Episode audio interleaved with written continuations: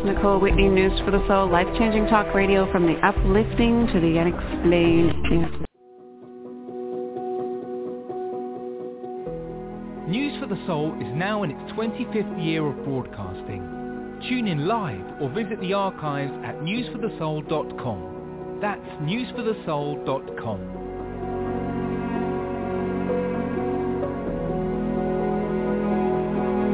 Next on News for the Soul, Light Body Healing with Dr. Lara.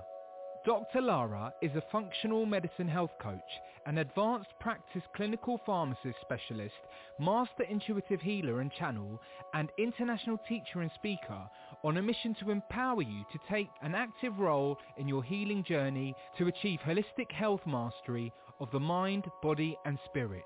Dr. Lara combines energy medicine with functional medicine to facilitate healing at the root level.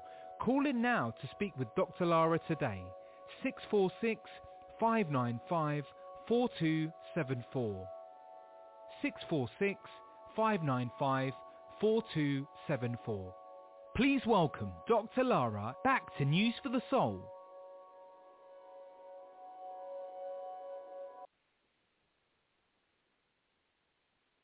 Hello and welcome to the latest episode of Light Body Radio. I'm your host, Dr. Lara May, and today I have with me Rick Olderman, who is a sports and orthopedic physical therapist with more than 25 years experience that specializes in helping people with chronic pain experience a pain-free life. He graduated with his master's degree from the Krannert School of Physical Therapy at the University of Indianapolis in 1996 Rick has written a popular Fixing You series of books found on Amazon to help people with chronic pain or injuries. And today Rick wants to show you how to live completely pain-free without the need for medication. So I'm super excited to have you here today, Rick. Thanks for joining me. Thank you, Dr. Lara. I'm excited to be here. So I would love to, I usually like to start with hearing the story behind our guests and how they came to be passionate about what they're doing today. Can we start there? Oh, sure. Yeah. Well, uh, I was in my 20s and uh, I had hurt my back. And at the time, I was also volunteering at a physical therapy clinic, uh, you know, folding sheets and things like that. And uh, one of the therapists noticed that I wasn't moving very well because of it. And he generously treated me for a couple sessions and took away my back pain completely, which was great. But it came back a, a couple weeks later. And of course, I didn't want to bother them, you know. So uh, I realized that I needed to try and figure out how all this works myself because I instinctively felt that there was something I must be doing that's causing this pain to happen. And so I went to PT school hoping to get all the insider secrets. Uh, of course, those never came. our, our training is more geared towards understanding the components of the back and understanding the tissues that become irritated and identifying those rather than understanding why the tissues are becoming irritated. And so, uh, and this, uh, this played out kind of in my first job as a PT. I felt I was a miserable failure with anything other than simple problems like strains, sprains, or post-surgical issues anything chronic, chronic back pain, sciatic pain, neck pain, so forth, I really struggled with. And uh, so I was faced with a choice of either quitting or trying to figure it out. And uh, so I just continued working and figuring this out, putting um, basically three different uh, schools of thought together into one system. And I've developed this fixing you uh, approach, which is based on uh, on why we're having pain and solving those whys. And I found that if you can solve the why, you'll solve your pain for good. Mhm. And that's true with so many other things too, right? You understand oh, sure. the why underneath it. Yeah. Um, and that's one of the things that I do in functional medicine too is not only do I as the practitioner investigate to try to get to the root, but then I try to help my clients to also understand the why of how did they end up here in a way that's empowering so that they can understand why they're implementing the changes, like sort of like also the why behind what we're doing, what we're doing to fix it, you know? Yeah. Do you mind if I say something about that, Dr. Lara? Yeah, go ahead. Because all of our all of our whys as practitioners are different, and many of your listeners have probably experienced that. They go to one practitioner, they say that this is why it's happening, and this is another one, this is why it's happening. And I really learned a valuable lesson uh, in one of the seminar series I was taking by Dr. Shirley Sahrmann. She's a professor out of University of uh, Washington in St. Louis, whom I base a lot of my biomechanics off of. She's written a couple textbooks and so forth. But anyway, I, I made friends with one of the physical therapists there at the seminar, and we had. Uh, it turns out that we saw each other at each successive uh, session uh, over the ensuing couple years. And finally, at the final session, I ran into him again. And I said, "Hey, how's this information working for you?" And and he said, "Eh, you know, uh, it's okay. I might use some of it for a home program or something." I said, "Well, I'm getting amazing results. You know, it works. Why don't why aren't you using it?" He says, "Well, you know, I'm a manual therapist, so you know, I, I don't really. This isn't my way of of really working with patients." And that's when I, re- I that's when I realized that we as practitioners have a belief system that can filter out things that can be useful. And mm-hmm. so I think it's, and, and it's not only in medicine, uh, it's in law, it's in almost any career you can come across, is that uh, we have a belief system that we uh, filter our information through, and that uh, kind of decide, and, and that helps us decide what to pay attention to and what not to pay attention to. Mm-hmm. And so his belief system, his whys, came from, oh, well, you've got a rotated vertebra that's causing your back pain. Here, I'm going to fix this. That's why it's happening. That's completely different than my why, which is, oh, this this is happening because of how you're walking and how you're sitting and moving from sit to stand. This is what's causing these problems, and then that's created these tighter, weak muscles so what we're going to do is solve these habits, and then we're going to solve the tighter weak muscles too. And so uh, we'll get a complete solution for you. Mm-hmm. So, uh, you know, there's no practitioner I, I've run into that has ever said that they're not interested in solving the root causes of issues. Uh, I, I, think it's it's an often used uh, term out there, but I believe that it really is based on our belief systems, and that the um, the, I, I believe that patients and clients out there in the community who's looking to be solved needs to understand that there are filters happening that uh, you know the practitioners are basing their belief system off of, and mm-hmm. so that's why there are different whys between, for instance, you and me, and you know another physical therapist or another you know whoever. So that's why we're running into so many different types of answers all the time. Yes, that's so true. I love that. Thank you for pointing that out. And sure. and in some ways, it's it's so funny that it's multifactorial. You know, there's the the human nature side of things where it's just our evolutionary approach to have that implicit bias, and then there's the education aspect. How were we educated, and you know, and taught to look at things a certain way, and then there's life experience. And it's funny, I'm in um, a life coach training program right now that is one of their primary tenets is to take that bias out like tr- untrain that bias out of you as the coach to you know to really be as objective as possible so i think it brings a whole new awareness both as um, as the practitioner but also you get to see your clients in such a different way um, so yes thank you for bringing that forward i love that I, I agree. And, and one of the things that helped me uh, be open to other points of view is because I was such a failure as a PT early in my career, I really I realized that you know the points of view that of the traditional approach to physical therapy just weren't working for people with chronic pain. And so, mm. uh, if a patient was not responding to my treatment, it was my job to figure out why.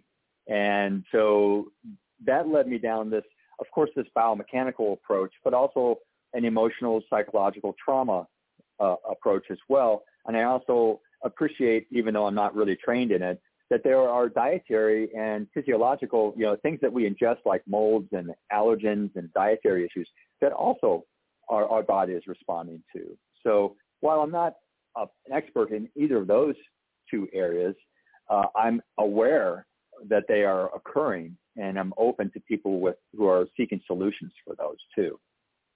Yeah, and I think that's really valuable. That um, I'm really glad you said that too, because it, as I always tell people, they need a team. They need a, a medical healthcare wellness journey team around them. And so, if they are struggling with uh, chronic pain and they're not finding the solutions that they were looking for with, you know, a traditional Western approach, then usually they seek out other practitioners. And I think it's really valuable for practitioners like yourself that, like you said, might not be experts, but do understand uh, the value and the implications of some of these other things that a more functional or integrative practitioner might be seeking to treat that underlying inflammation. So with that being said, there's is I want to ask a question and it might be too big, too broad, and too oversimplified, but you tell me and we'll go from there. so how can people truly understand why? Is it possible to have a basic understanding of, or is it so multifactorial that it's too complicated? Um, what is the why? Well, it, it's a great question. So um, uh, I describe pain uh, no matter who's having it, especially chronic pain, as there's a threshold above which you're experiencing this chronic pain. Okay, you reach the threshold and boom, now you've got pain. So some of us are really close to that threshold. We're right just below it at all times of the day, and some of us have a big buffer between reaching that thresh- threshold and going above it. And I have found that there are three things that seem to push us up towards and over that threshold. One are physical issues, which is what I specialize in. Uh, another is emotional psychological uh, issues. And the third is dietary uh, or things that we ingest like allergens, molds, things like that. So fortunately, my focus has been on the biomechanical issues, but that has also taken me into the realm of the emotional, psychological, and a little bit of the things that we ingest side of things. So fortunately, my results are pretty consistent. So if someone is not responding to what I'm doing, there's either a structural problem going on, like a tear or something like that, or that, that we can't overcome and they will need a procedure like surgery for, or that there is a compounding factor like an emotional or psychological or dietary or nutritional aspect. Now, my extent, for instance, uh, I think it's common knowledge that, you know, gluten is often an, an inflammatory uh, uh, product for a lot of people. So uh, when I run into that barrier that, oh, they're only getting, you know, 80% better, where's that last 20% coming from? Then I suggest, you know, you might have an inflammatory issue going on here. Do you eat a lot of gluten? Have you ever tried, you know, gluten free? And that's my introduction to the idea of, hey, something you may be eating or ingesting is causing some other inflammatory issue going on here. And if they say, you know, absolutely not, then then and and there are certain uh, things that I see on the human body that how people respond to that alert me to the possibility of an emotional trauma or psychological response at, acting here too. So then I'll say, you know what? I wonder, you know, have you had emotional trauma? Do you deal with anxiety? Are there are there big stressors in your life that are unresolved? That maybe this also this tension pattern is is coming from. And so usually one or two of those that I introduce to them, people say, you know what, I think you're right. And so, you know, hey, I'll continue working with, with you on this physical part, but I really think you need to see someone about this, either dietary or emotional psychological. So I, I think it's hard for patients to know this unless they're just listening to me now and they're just like, you know what, I really, maybe that unresolved emotional issue is one of the things that's causing this tension pattern in my pain because it does cause tension patterns in the body. But I, I think one of the things that helps me as a practitioner is because is that my results are so uh, consistent. I really, I really have a good track record for identifying, hey, I think you either have an emotional or an ingestion issue going on here that we also need to resolve here. Mm-hmm. And most people, because I've been able to show them success already, they're they're willing to listen to me and explore those other possibilities because we've already had that success and they trust me. Mm-hmm. I don't. Mm-hmm. so it's a good, really good question. Uh, unfortunately, I don't think there's a book that someone can read that says, "Oh yeah, this is what I have." You know, in terms of mm-hmm. those other multifactorial issues, uh, other than just really taking an honest look at their lives. Right, which even in and that of itself is a big step for a lot of people. Oh yeah. Um, yeah. So yeah, I, it's not something that I talk about often. It just seems that the direction of these conversations on this show don't go in this direction. But it is very true mm-hmm. that when you have a high inflammatory load in your body, whether that's through emotions, trauma, food, lifestyle, sleep, all of those things, then mm usually the the conversation that I have goes in the direction of you know autoimmune or or some sort of uh, health condition that stems from that. But all, pain is one of those things because, like you said, you have a natural threshold, and at your baseline, if everything was hunky dory, then probably that threshold is a little higher. Your body is able to handle those signals because you know pain comes down to signaling in the body, in the nerve cells, in the muscles, in the tissues. And you know, the the other thing that is really interesting that I think about chronic pain, and this is something that I uh, tell people when they come to me in the hospital, and I'm able to talk to them about their medication. So my Western medicine side of my career is that if they're either at the beginning stages of their pain journey is to um, not ignore it because the longer that pain goes untreated, your body finds new pathways, right, to express it to you. Whenever you have something out of balance and you ignore, ignore, ignore, your body will create new ways to tell you that there's something out of balance. And Absolutely that, true. Yeah, and that inflammatory burden can also be one of those things that like that's definitely structural in some cases, yes, but then, like we said earlier, that's it could be anything from, you know, like you have a very inflammatory lifestyle of eating or drinking or whatever it is, and so your body is just so overwhelmed with inflammation that anything extra on top of that is now going to send the signal your body's going to be like, hey, you need to pay attention over here, and it might express itself as pain. Would you say that that's sort of right on or?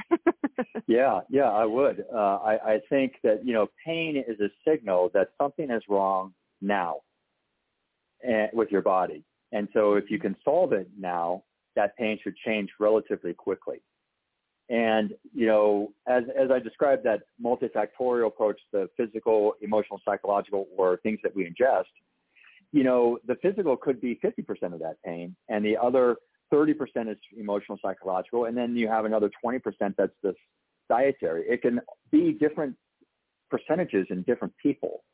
And so mm-hmm. th- that's why, you know, that's why you have to remain open to the pos- these possibilities. And I, I don't feel that, you know, in Western medicine, traditional Western medicine, you know, when we venture into the realm of chronic pain, I think we don't do very well there. Oh, and we're you. really good at, at, at acute things. And, you know, if something can be seen on a scan, then we're great at solving that stuff. But things that can't be seen on the scan or scan or do, don't come up in a test, we're really, uh, I think, a bit lost. And that's, I believe that's why so many people have chronic pain, is because Western medicine really doesn't address these types of issues very well. One of the reasons I believe is because the gold standard of Western medicine is to uh, base all your treatment on evidence and research. Well, mm-hmm. the, the very nature of evidence and research uh, is that things have to be isolated and then tested and see what that thing does in the body. Well, our bodies work as systems. We don't work as components. Components are, it's like looking at a pixel and trying to see the whole picture based on one pixel. And so we're really good at, in, in Western medicine at figuring out what those pixels are. No body of knowledge that's really trying to put all those pixels back together into what a human being is mm-hmm. as, as yeah. a whole. And I think, I think that's one of the, and I'm not anti-Western medicine. I mean, it's, I mean, I'm part of that system and it, it works great for most things. But when it comes to chronic pain, then we have to start thinking about other answers Mhm. Absolutely. And it's just interesting to me if we look historically at the evolution of Western medicine, I can see how breaking the when, long time ago when we didn't know a lot, I can see how breaking the body down into its individual components, its organ systems, was Yes. a way for us to better understand it. But now that we do have such a deep understanding, literally on the cellular level and the protein level even, Mhm. that now it's time that I think we need to adjust our both our education, our our research models so much. I really think uh, that Western medicine could benefit by sort of getting out of that dogmatic uh, direction that it's taken, and uh, again, just being open minded and looking at really coming back to the area of being inventive and asking the the creative questions and looking for the creative solutions instead of saying, "Oh, well, this is the model we have to follow, otherwise it's not valid," or,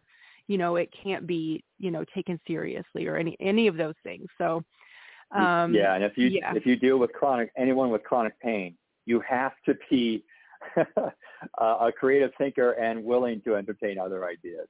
And Mhm. and this is the other thing that I've noticed. I don't know if you've noticed this, Dr. Laura, uh, but a lot of um, uh, articles I've been reading lately are classifying chronic pain as a disease now instead of and and I don't really like that classification because it, it's saying that there is something beyond our control basically like a disease process that's occurring Mhm. that and it's I, I think it's because we maybe our hubris that if if we can't solve it oh well it must be a disease right. because uh, and and I, and I I feel bad for the patients who read those comments and say, "Oh, I've got a disease. That's why no one can help me."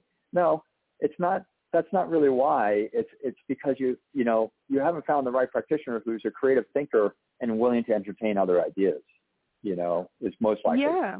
Yeah, because it also introduces this thought process within the patient of, oh, I have this thing that's never going to be healed, cured, or fixed.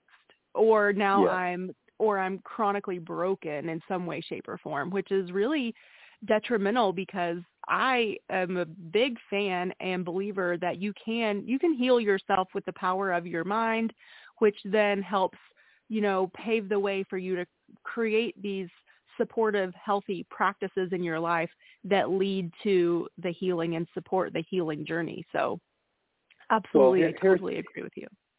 here's the evidence for that. If you cut your finger, it heals. If you break a bone, it mends.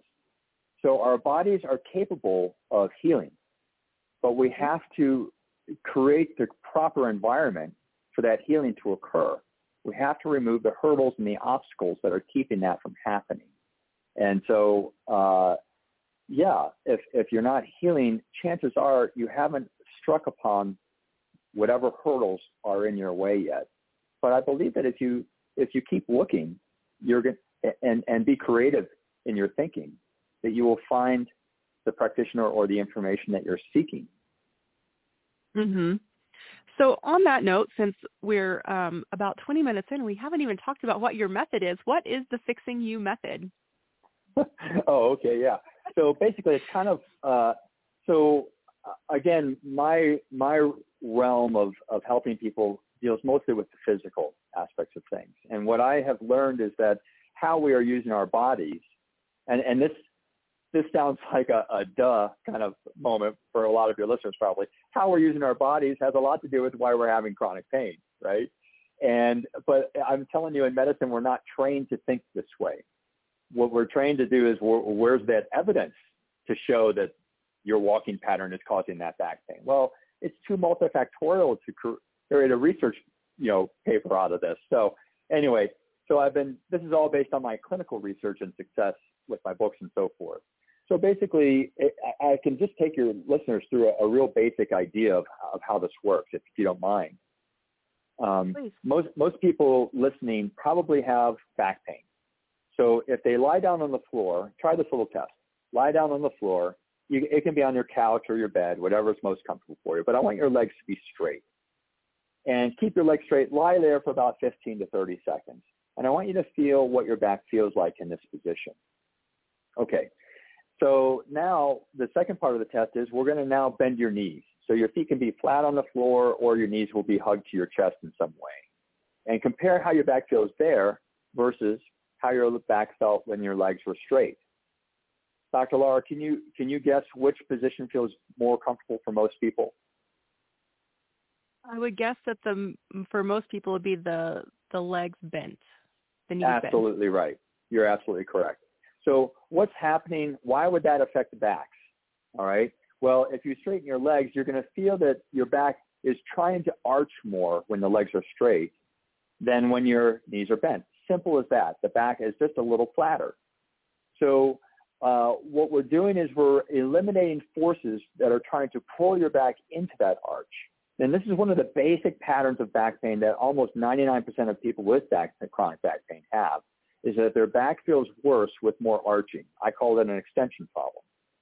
So now that you've determined that this is the pattern with your back, now everyone just stand up and listen to this podcast. And if you stand up for a while, and if you stand up for, let's say, the next two or three minutes while listening, what you'll notice probably is that your one or both of your knees are locking backwards or straight. And if you've noticed that, now what I want you to do is unlock your knees and feel what just happened to your low back when you did that. And if you didn't feel anything, lock your knees again so that they're straight backwards and feel what just happened to your back. You will notice that when you lock your knees, your back is more arched. And when you unlock your knees, your back is softer. Well, we just found out on the floor that your back pain is worse when your back is arched. And now we've just learned that you typically stand when you lock either one or both knees, which is contributing to more arching and your back pain. So these are the, I, I mean, I help just with this one little tip alone to get people to stop locking their knees solves so much chronic back pain. So uh, this is what I'm talking about when I'm talking about how we are using our body, these unconscious habits, like standing and locking your knees, are not registering in our brain because this is the way we've always done it. Our brain doesn't know how to link that habit to our pain. So that's what my programs help people do is find those linkages, all, those habits that are contributing to their pain. And we not only solve those, but we solve the tight or weak muscles that have developed because of those habits that are further, for instance, pulling the back into an arch. Mm. Does that make sense? Yeah, that's really interesting. And for me, when you describe that, it uh, the thing, the first thing that pops into my head is uh, the sit stand stations that a lot of us have at our desks, and they're fantastic mm-hmm. because they encourage us to move more during the day. But if, like you said, if you're in the stand position and you're locking your knees, then you could cr- be creating uh, pain for yourself unconsciously. Absolutely, and that also contributes to shoulder, neck, and neck pain and headaches. So uh, if, if we stay on the theme of uh, back pain at the standing desk, here's one little easy thing that you can do. Well, you can either unlock your knees while you're standing there, or you'll notice that when your feet are standing in parallel, for instance, when they're side by side, your back tends to arch. But if you stagger your stance a little bit and shift your weight to the forward leg and unlock that knee, now you've got one leg primarily holding you up, and you'll notice that your back unlocks in that position. So what you can do is periodically stagger your stance from one leg to the other and load the, the front leg with the knee soft, and that will also remove back pain while at your standing station. Oh, I love that. Thank you. That's awesome. Simple, simple stuff like that. I'm telling you, if you think about how long you walk, how often you walk or stand during the day, and now mm-hmm. you've just learned that, wow, I lock my knees, and if I just unlock my knees, I wonder what that will do. I'm telling you, if you just practice that one tip in the next two or three days, you'll probably see your back pain diminish significantly. It's that mm. powerful. Awesome. All right, everybody, I want you to try that, and then you have to send us feedback. Tell us how it goes. There we go. Yes, absolutely. the homework. Because that's what it's all about, right? Yeah, you've got to get the feedback to figure out what's going on. You know? Yeah. Well, I have a, another um, body question. What about shoulder pain? I read this interesting thing that if you're having shoulder pain, then armrests are not your friend. Is that true? Do you agree with that? It is the opposite, actually. Okay. So uh, I can see where that comment comes from because most armrests are sitting too low.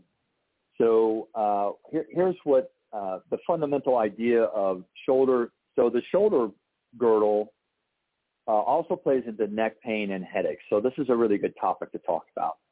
If if your listeners uh, Google the skeleton, the human body skeleton, they'll notice that there the, the shoulder blade is very similar to a pelvic bone. And we all know that the pelvic bone, this broad, flat, weird shaped bone, or both, both of those bones, are the center of function for our lower body mechanics and our low back. Same goes for the shoulder.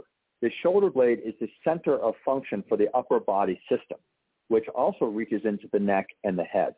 So there are rules about how that shoulder blade should be resting and moving. The most common problem with most chronic neck pain, headaches, and shoulder pain is that the shoulder blades are resting too low on the on the on the frame, and I call this depressed sh- shoulder blades or depressed scapula. So if you go to your chair at work, you'll notice that the arms of the chair are usually too far away from the body, and so you have to almost reach down to get there or if they're closer to their, your body, few arms of chairs come up high enough to actually unload the whole upper body system for us. So by virtue of reaching down to that armrest, we're actually causing more problems because we're trying to rest on it and we're resting unnaturally low. There are other reasons depressed shoulder blades occur too. So if you bring your shoulder uh, armrest up as high as possible and in as close as possible to your body and rest there, you'll probably notice that your shoulder pain diminishes significantly. Now, if you mm-hmm. uh, have shoulder armrests that can't do that, and many can't because uh, I, I, think most chairs are too big for most females. They're just mm-hmm. massive things, right? They're too mm-hmm. deep, they're too wide, all this kind of stuff. So just take a pillow from home, fold it in half, and shove it between your body and the arm of your chair and you'll notice that that pillow is resting higher than the armrest and that your shoulder will be resting up a quarter or a half inch higher than normal. You will probably have the best work day that you've had in years if you did have both sides because it's now your whole shoulder girdle system is now supported and it's unloading the connections from the shoulder blades into your neck and your head. The other thing is is that the keyboard then so your arm should be resting where the seam of your shirt is in the midpoint of your trunk. And your keyboard then should be resting right where your hands are when your arm is in this position. Most people's keyboards are resting too far away from them. And mm-hmm. what they're then doing is activating all of these shoulder, neck, and head muscles to try to hold up their arms all day long while they're typing. That's where the big problem comes from. Mhm. Yes, I think uh, it was several years ago I had an ergonomic evaluation at work and it was mainly stemming from my I was developing carpal tunnel, but mm-hmm. the all the whole picture that came out of it was really great because I learned that we had a bunch of chairs in our department at that time that didn't even have arms. So yeah, yeah like you said, like you're literally holding your arms up all day long. Right.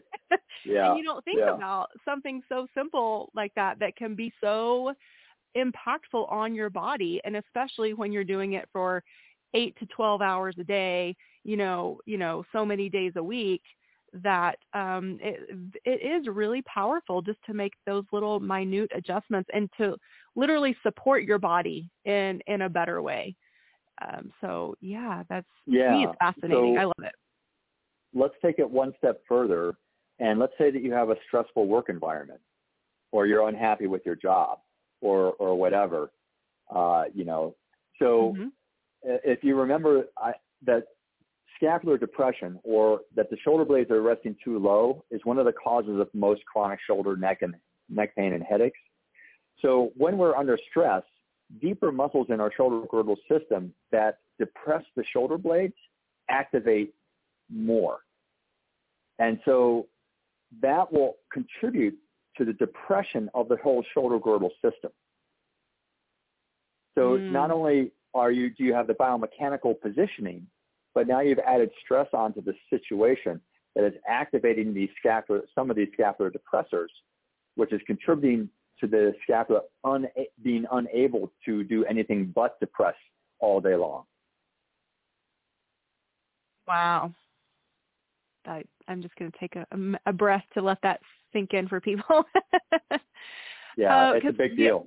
Yeah, the other thing that I was thinking about too as you were talking is that so we have this process and we're compounding it with stress and, and unhappiness and then maybe we do something like yoga and because of the position of our shoulder blades i'm thinking specifically of like going from down dog you know to plank up dog uh, and perhaps even you know a chaturanga if that's in your practice and how maybe even those uh, misalignments can also contribute to a further injury or or actual like creating an acute injury if if it's something that we're unaware of absolutely and and i don't i don't want to pick on yoga uh, for this but one of the most common cueing uh, systems in yoga is to bring your shoulder blades down and back into their opposite back into their back pockets.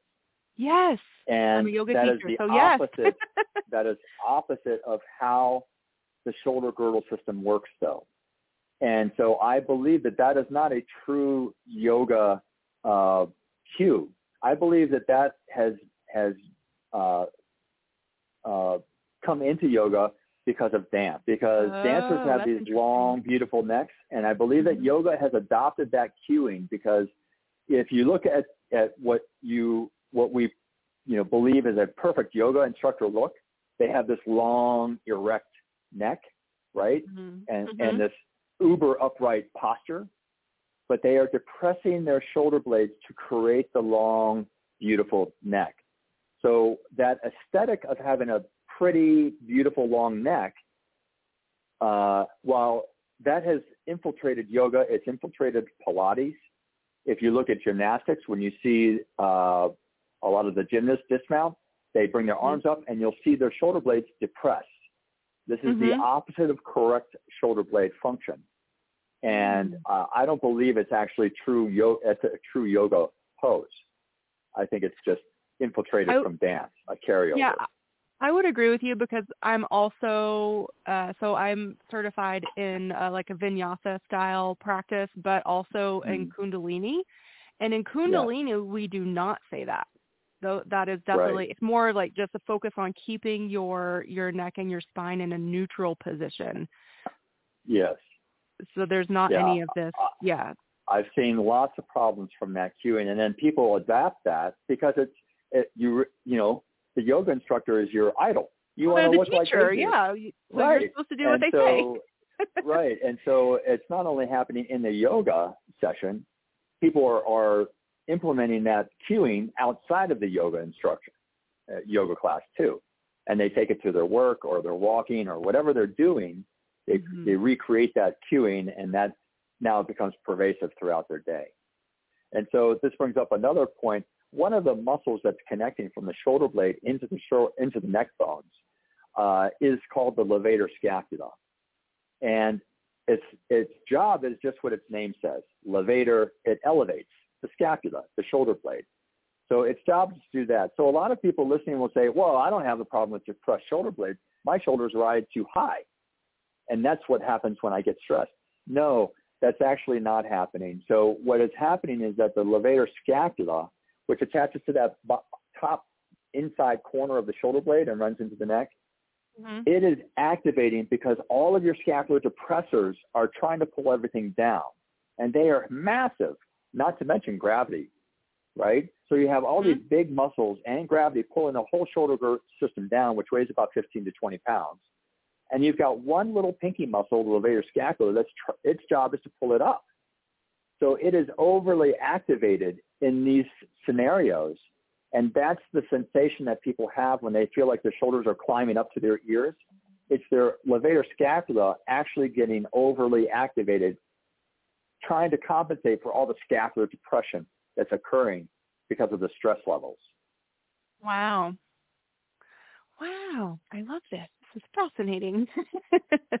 yeah, I, I, you know, I've just been unraveling this for, you know, two decades. So, I mean, to find all of these um, solutions, mm-hmm. uh, it, it's it's been life changing for a lot of people and myself as a practitioner.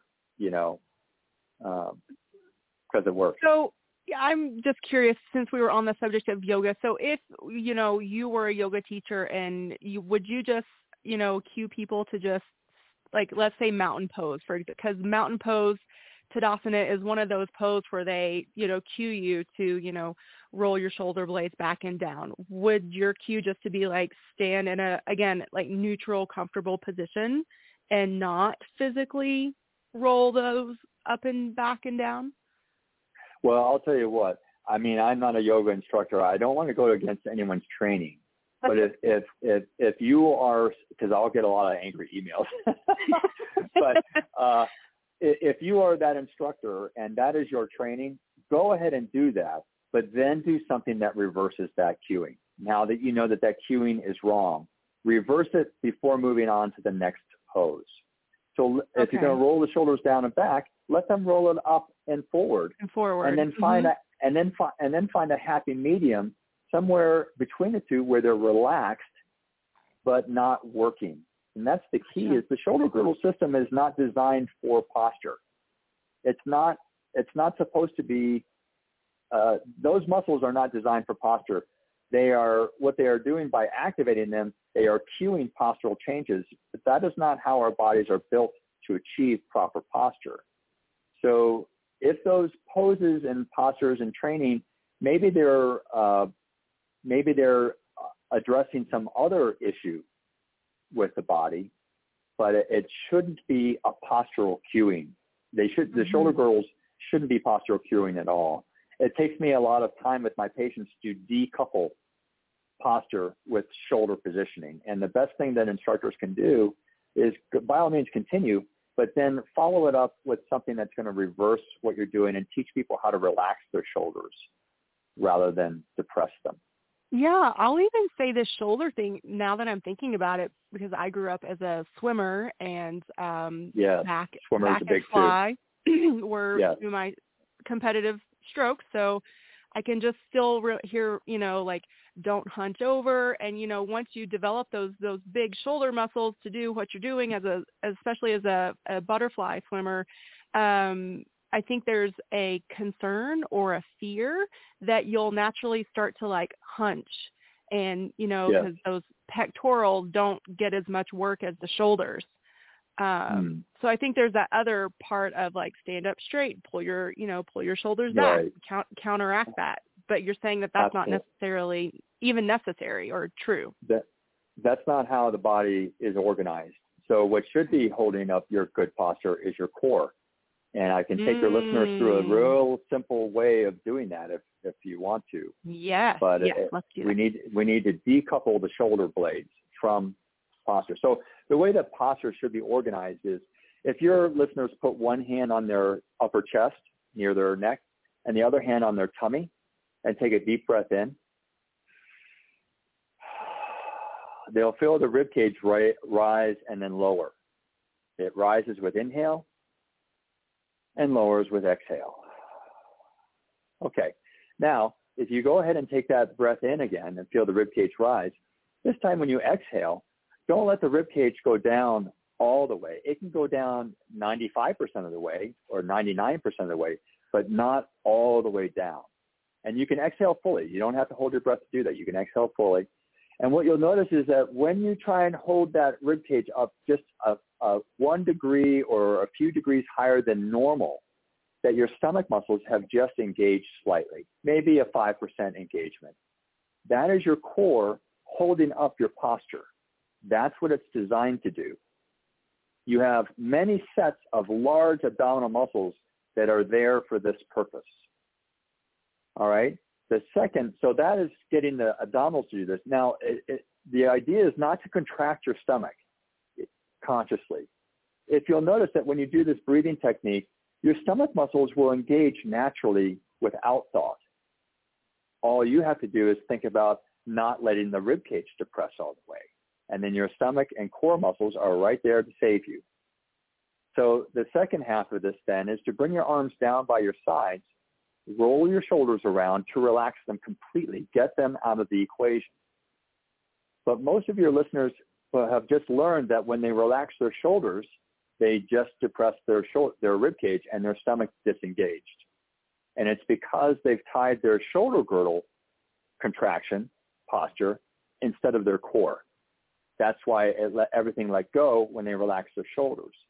So this is the practice that they need to do to decouple that connection is to breathe in, exhale, let the rib cage go down most of the way, exhale fully, don't hold your breath, nothing like that. This core will turn on naturally and then roll the shoulders around, relaxing them while maintaining the rib cage slight elevation. Very simple, hard to do for a lot of people who have been trained to not to use their shoulders as their mm-hmm. posture cueing system.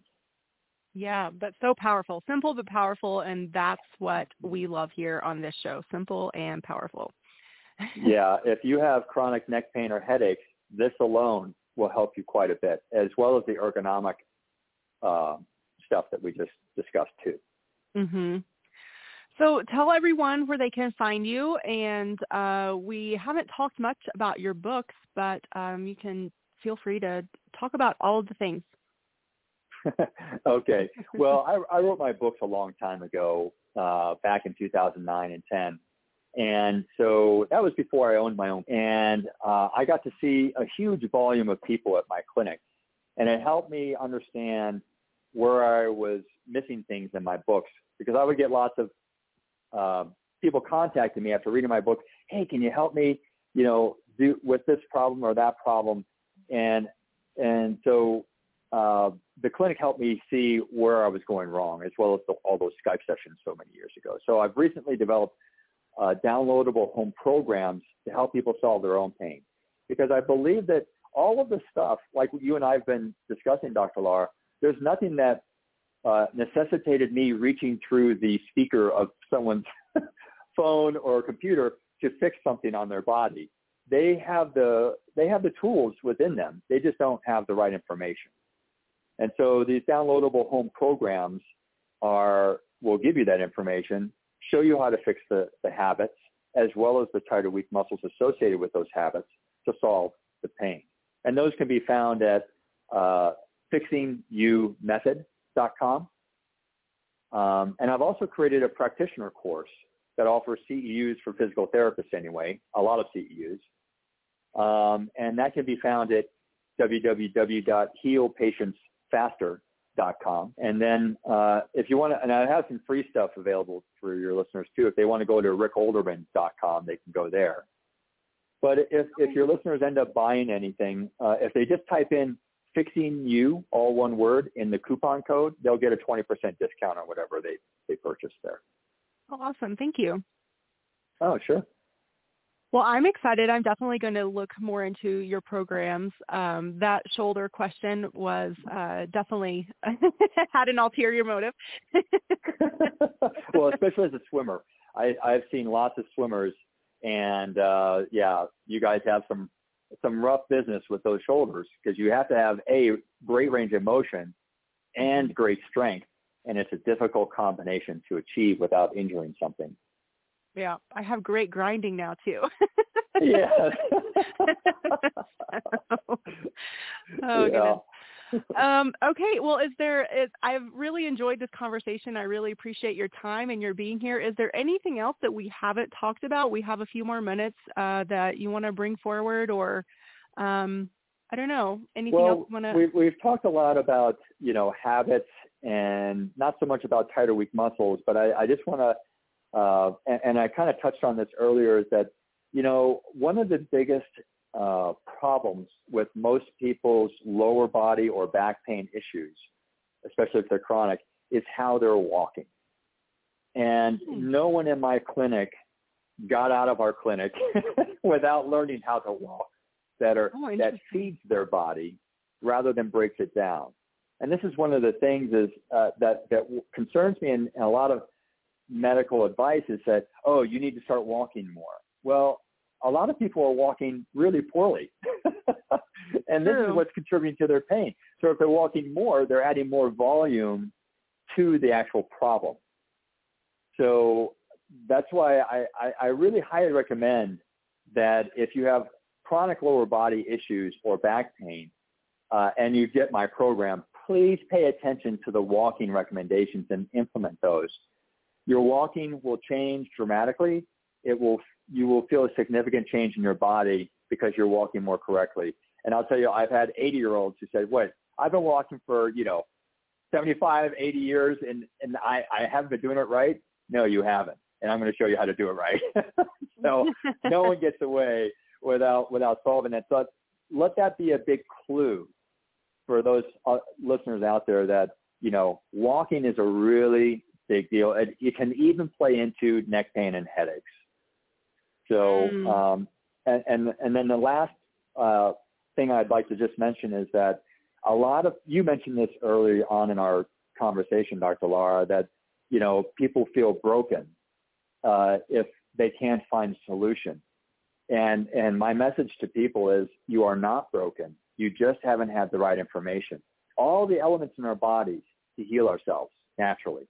If we can figure out what it is that's in the way and what you do and what I do help the body reestablish, get rid of those obstacles and reestablish that better way of being.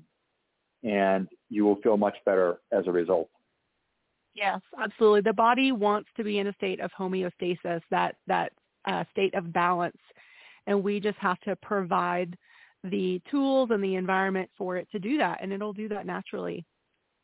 Exactly. it is a natural state of existence. Mhm. Yes. Something All unnatural right. is happening. Right. Exactly. So thank you again. And for all of you out there that are looking for all the links that he just mentioned, they'll be on my website on the show notes page for this episode, which is drlaramay.com forward slash podcast is where all of the show notes pages live. And just look for Rick Olderman's name there and you can find all the links and the discount code that he mentioned.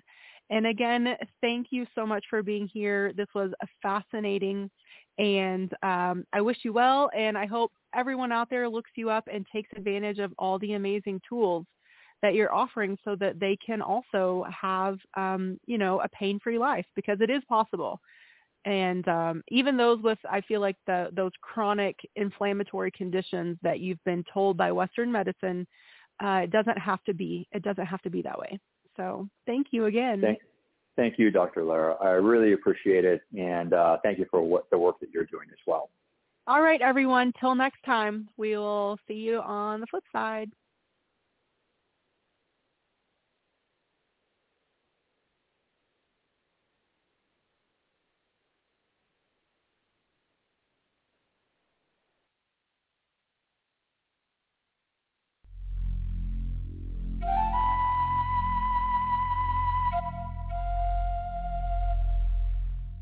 Hear all of our previously aired broadcasts of News for the Soul online at newsforthesoul.com. Now let's get back to the show.